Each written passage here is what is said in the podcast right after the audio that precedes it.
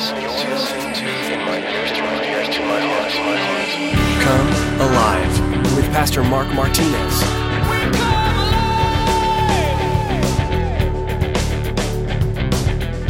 Be careful that this type of behavior does not define you, that you, you go off of emotions. G. Campbell Morgan said, if God calls you to kingship, you have no right to hide. You have no right to hide. If God calls you into a position, no matter what that position is, you have no right to say no. It's either Lord or not at all. Remember when the food came down, Peter says, No, Lord, I can't eat this. It's unclean. He's holding to a, a set of rules that God had set. But God says, Don't say no to the stuff that I've declared clean.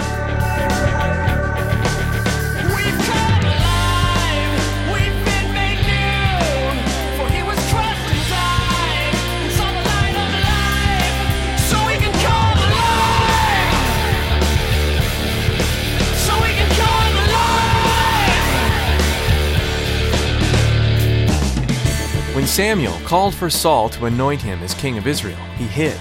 Have you ever been afraid or insecure about God's calling in your life? If you look back, you'll find that God has confirmed for you time and time again that He knows you better than you know yourself. Never let insecurity or fear get in the way of obedience and faithfulness to Jesus. It turns out God knew exactly where He was, and He knows where you are at in life too. In today's message, Pastor Mark will challenge us to stop hiding from God and from His calling. We need to learn to stop reacting to life's challenges with our feelings. Let God lead you today. Well, let's join Pastor Mark in the book of 1 Samuel chapter 10 for today's edition of Come Alive. Remember, we talked about him being a little humbled. He was a humble guy.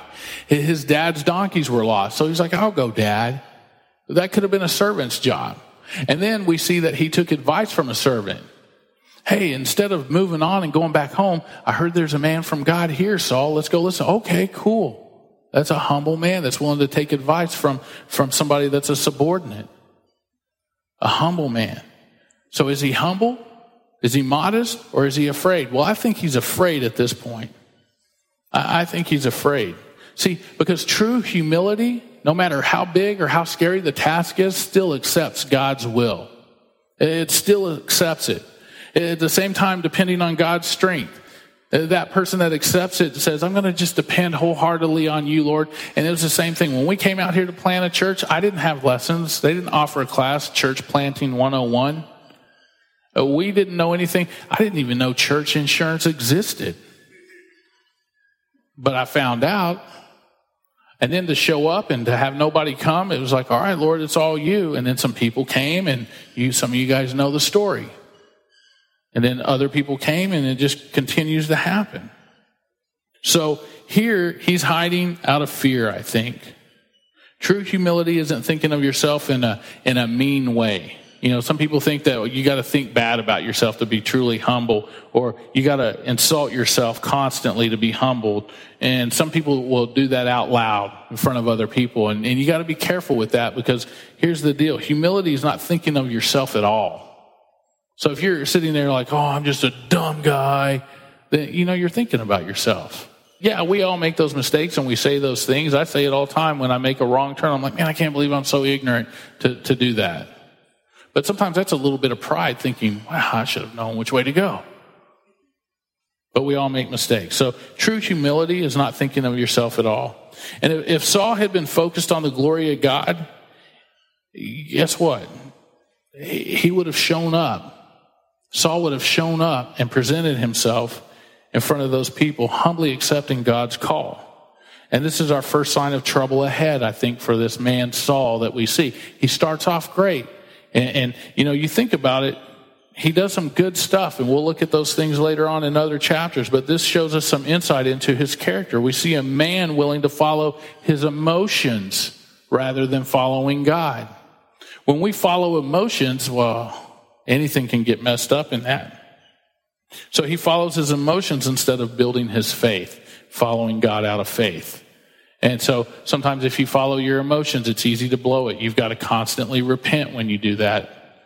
You know, you hear people say, well, you know, I felt this. And it's like, yeah, but how many times have your feelings deceived you? Your feelings will deceive you all day long. It's, it's all about faith. No matter how long you walk with God, be careful that this type of behavior does not define you, that you, you go off of emotions. G. Campbell Morgan said, if God calls you to kingship, you have no right to hide. You have no right to hide. If God calls you into a position, no matter what that position is, you have no right to say no. It's either Lord or not at all. Remember when the food came down, Peter says, No, Lord, I can't eat this. It's unclean. He's holding to a, a, set of rules that God had set. But God says, Don't say no to the stuff that I've declared clean. How often do we do that as Christians?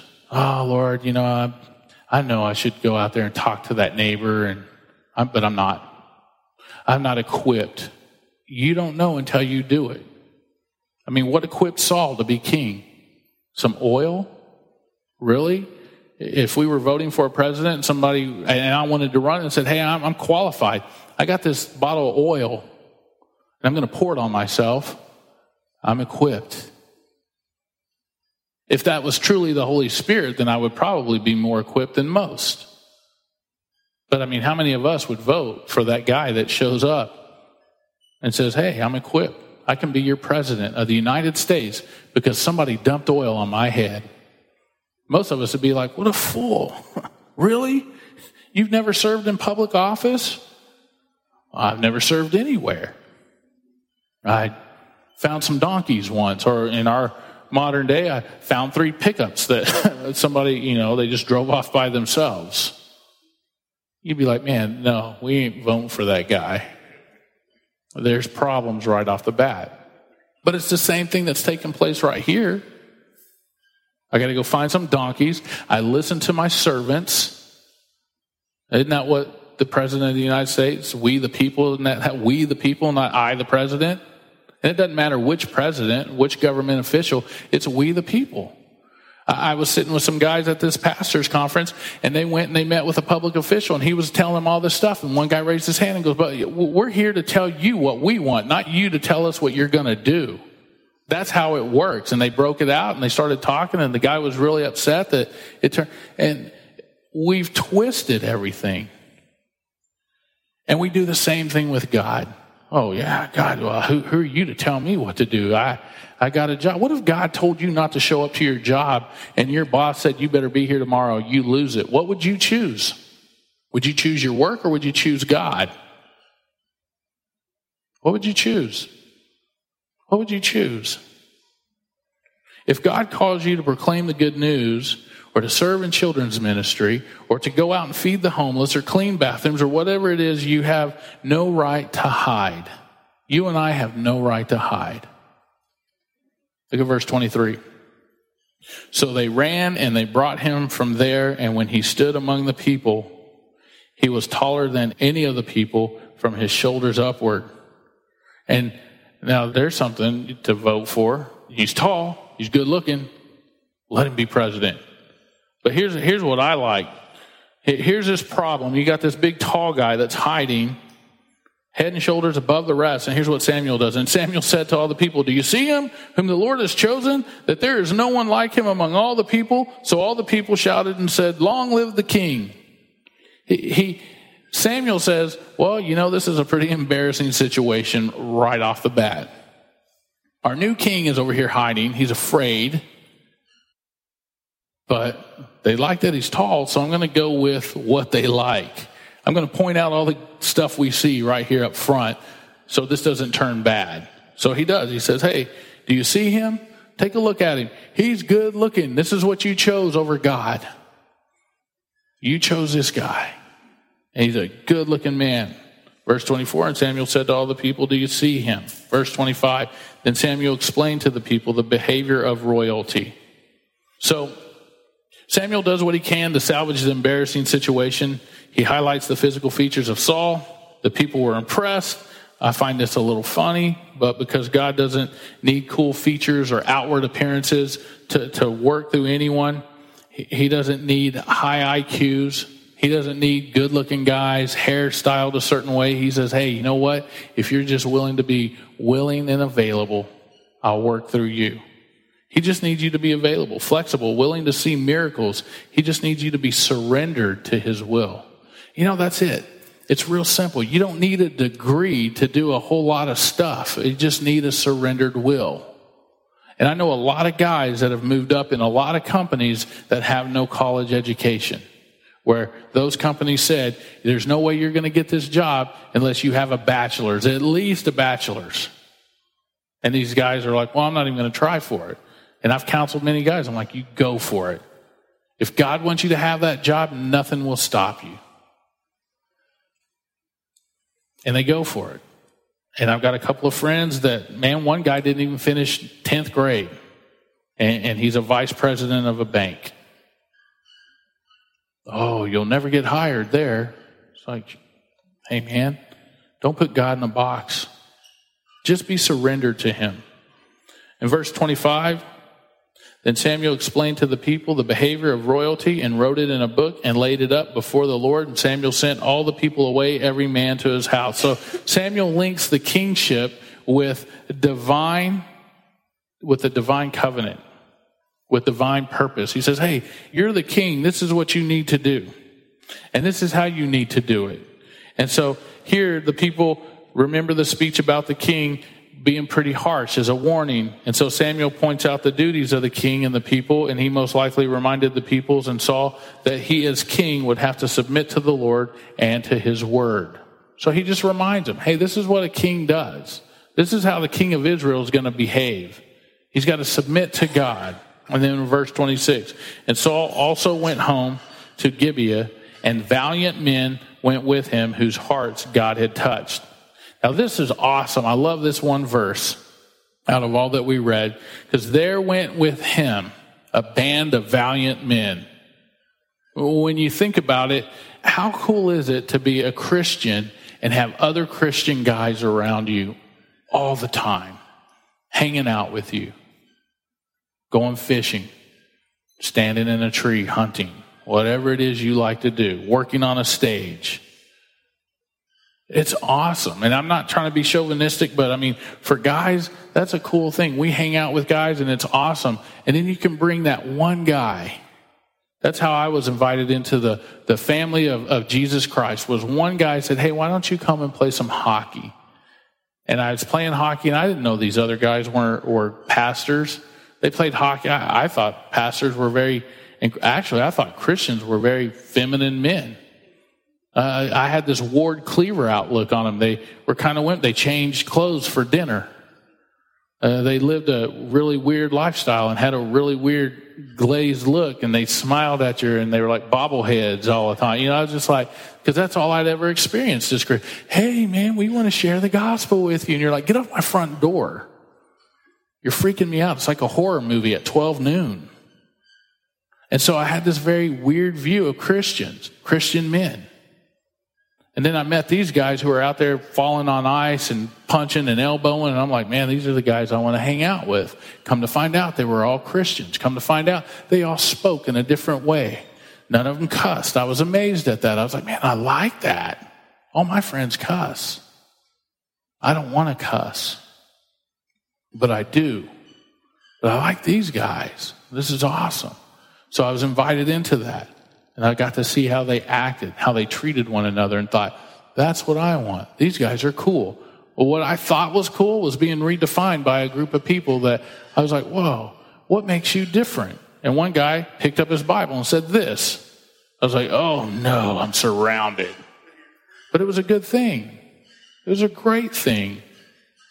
And it was so much fun that every time I think, I sometimes sit back, and the other day, Asa and I were listening to, and the first Christian song I ever heard was Jesus Freak by DC Talk.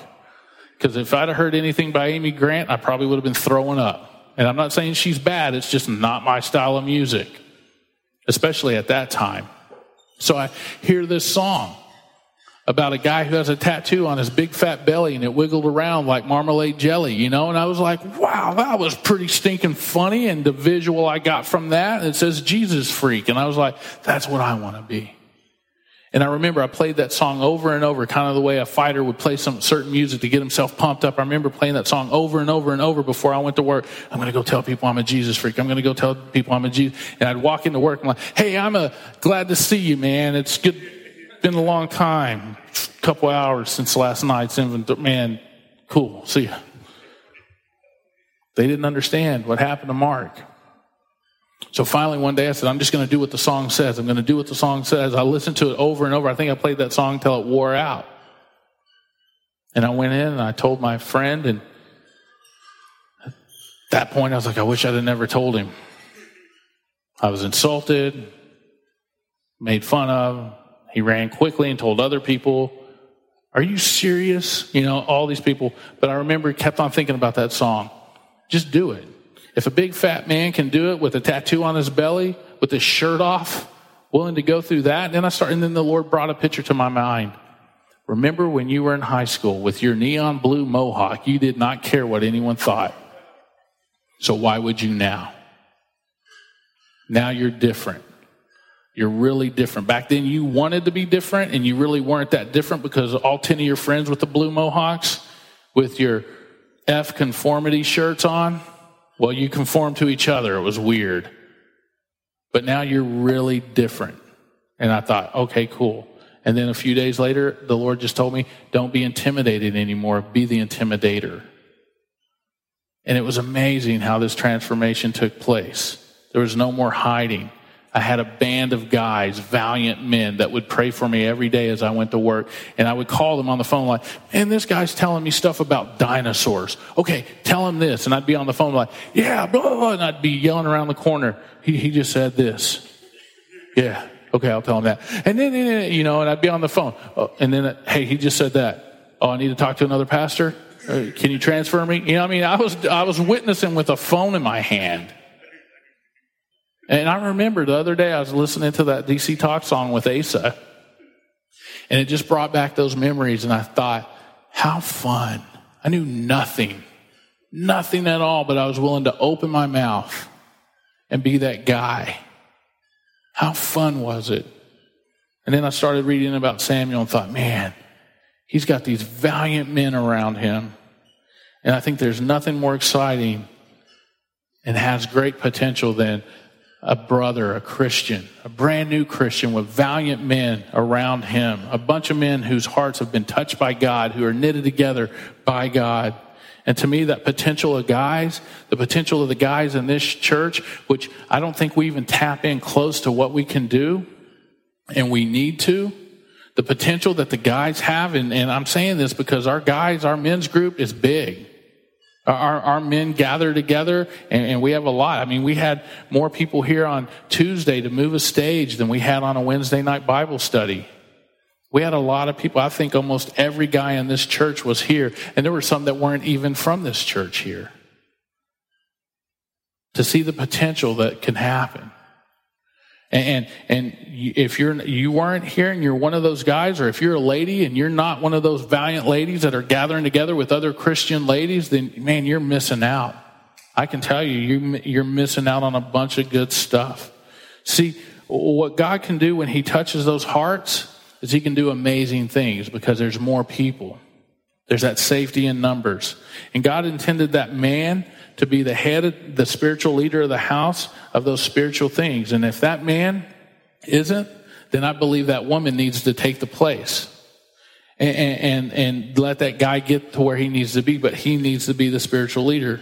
But that's not what God designed is for the divine order was for man to be the spiritual leader and it's god's divine order that man lead the house in spiritual things. And so how strong and how blessed will that house be when the guy actually does that steps up to the place he needs to be to assume that spiritual leadership? And then ladies how your husband should be encouraging you to do women's ministry and going out and, and banding together with your sisters in christ. But with the church there was sort of an uh, again that back in the day, even a long time ago, a lot of tough guys think, oh, church, you Christians, you're wimpy dudes. You're wimpy guys. And it's not a bunch of sissies. You know, it's not that the men in the church, that Christian men are sissified. Uh, they're strong men. And there's some real strong ones here.